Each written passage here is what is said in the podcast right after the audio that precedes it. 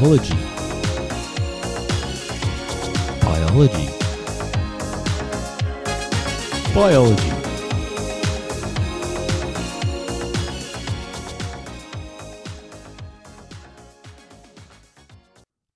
Hello and welcome to another episode of the HSC Biology Podcast. Today is the start of a new segment called Long Read Sundays, and this is where I choose an article or someone sends an article in, and I simply read it out. I may paraphrase certain sections, I might uh, tell you how it links in, but overall, I'm hoping that this gives you a little bit extra in your HSC and something more relevant that you can tie that knowledge to. So, without further ado, let's get into today's topic. This one was sent in by Georgia on Facebook, so thank you so much, Georgia, for sending this through. It certainly is very interesting. The title itself is How the Placenta Evolved from an Ancient Virus. All right, let's get into it. So, the start of the story, it's about a woman who basically wants to know what happens to the placenta and really what it is. Um, and so th- she starts the story off by describing an experience in a hospital where she saw something removed from the uterus at the end of pregnancy and wasn't really sure what it was, and that is what we call the placenta. And so she describes the placenta in a pretty funny way to begin with, um, but then it gets into how it relates directly to potentially a virus. So let's get into that. So, the way she describes it, she says, It's like an alien meat cake, a purple alien meat cake. It looks like it should be pulsating because it looks like it landed here from another planet. If you picture a baby in the womb, it's sitting in a thin sac filled with amniotic fluid. The sac is made by the baby. One part of it thickens and basically attaches to the womb. The thicker part is the placenta. For whatever reason, the placenta, whose delivery Coulihan observed, needed some further inspection in the pathology lab. Most people would have followed the baby, but she decided to follow the placenta. That's where she met Julieta Barroeta, who specializes in gynecological pathology at Cooper University Hospital. That's where I started to realize the placenta was even more interesting than it looked, Coulihan said. First, it's only a temporary organ. Second, it's the baby's lung. It's a waste disposal system, and it's a nutritional source. For the placenta to do all that amazing stuff, it has to do something no other tissue can do. The placenta is essentially a fascinating organ because it allows for two human beings that are genetically very different because half the fetus is maternal, but the other half is paternal. And yet the pregnancy can go on for nine months without the mum's body destroying it, Barroeta said. And that, from an immune standpoint, is fascinating. Because if you were to receive a piece of someone else and insert that under your skin, that would not last there for three days. Your body will actively reject it. So the placenta has to be the most incredible gatekeeper. It has to let oxygen and nutrients get to the baby. It has to let carbon dioxide and waste get out. For example, medicines can get through, protective antibodies can get through, but if the mother and the baby ever actually touched, or if any blood got through, the mother's immune system would immediately kill the baby. Coulihan kept researching.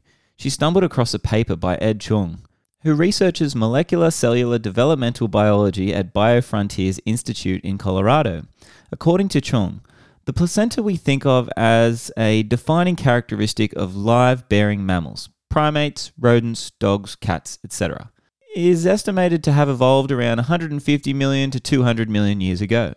Before that, if you wanted to reproduce, you had to lay eggs. So, before placentas, a baby had to be in an eggshell, literally walled off, all the nutrients baby needed had to be already in the egg from the get go. If you think about a chicken egg, that's exactly what the yolk is. It's a care package that has to last the embryo till it's born.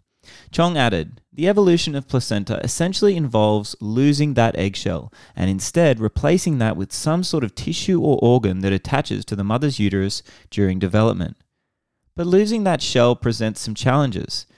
It's important that the maternal and fetal blood streams remain separate, Chuong said. And so the separation of these blood streams is established through this cell layer called, and forgive me for saying this wrong, the syncytiotrophoblasts. Now, the syncytiotrophoblasts is the outermost layer of the placenta, the part that is pressed against the uterus. It's literally a layer of cells that have fused together, forming a wall. This is where the magic happens, Coulihan said. This wall of cells keeps mums and baby working in harmony and not killing each other. There's no other structure like this anywhere else in the body. When evolutionary biologists like Chuong mapped the genomes of these cells, they found that the protein that allowed these cells to fuse into a wall, called syncytin, didn't look like it came from human DNA. It looked more like HIV.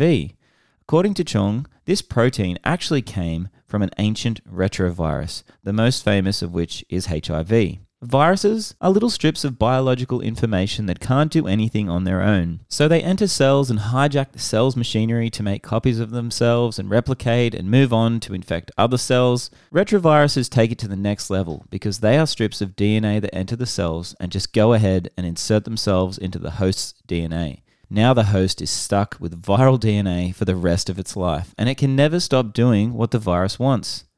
Viruses such as HIV have been infecting vertebrates for probably a couple hundred million years, according to Chuong. So, according to evolutionary biologists, once upon a time, some retrovirus infected an egg laying vertebrate, and by chance, that virus settled into that animal's egg cells.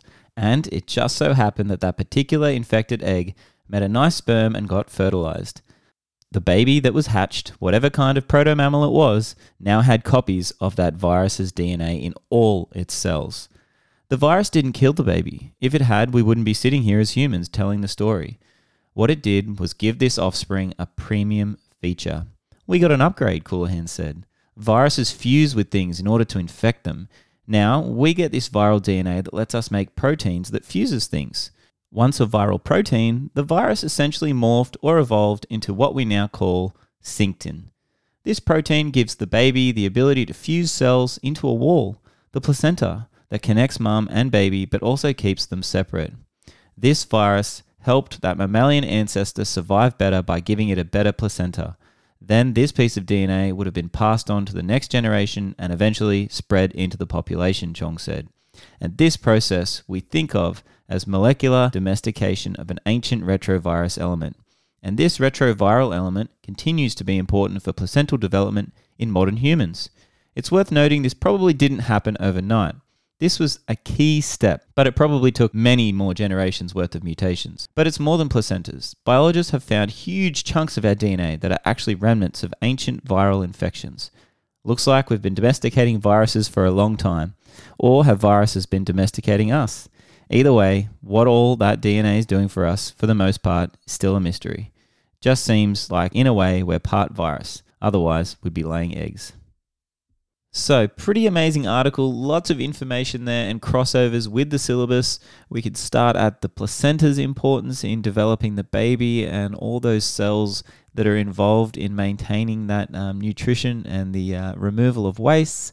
We can talk about how viruses are able to manipulate our own DNA um, using their DNA and putting it into our um, our segments of DNA, which is pretty incredible. Retroviruses, where they can be passed on for many generations. We can look at how retroviruses can affect somatic versus germline cells as well. So in the story, they talked about one of those cells being affected was an egg cell, which then got with the sperm cell, and so on and so forth. Now, if it wasn't an egg cell, it would have died with the individual, as a somatic mutation does. But because it occurred in the germline cell, it was then passed on. So, a really awesome link there. We can also talk about the role of coding versus non coding DNA here and how much of our DNA really is made up of maybe alternate virus DNA. Something that's certainly very interesting to think that, uh, you know, we evolve together with these viruses. And that's usually how I describe it to my students. When they ask what the purpose of a virus is or why does it exist, it's all part of this human system. Well, I shouldn't say human system, it's all part of this living system. We developed with viruses at the same time. They are integral into increasing variation within our species. And so without viruses, we don't have that, you know, random mutation that causes those syncytin proteins to be formed. And so it's all a part of the same system. And when you think about all of that together, it's all interlinked.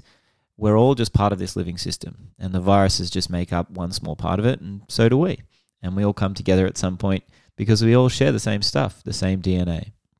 So I hope that was interesting, guys, and um, hopefully I can do this again next week. If you enjoyed it, please uh, let me know on the Facebook page, or you can uh, leave a comment on the uh, iTunes, Spotify, or um, Podbean website. Thanks again, guys. I'll catch you again soon.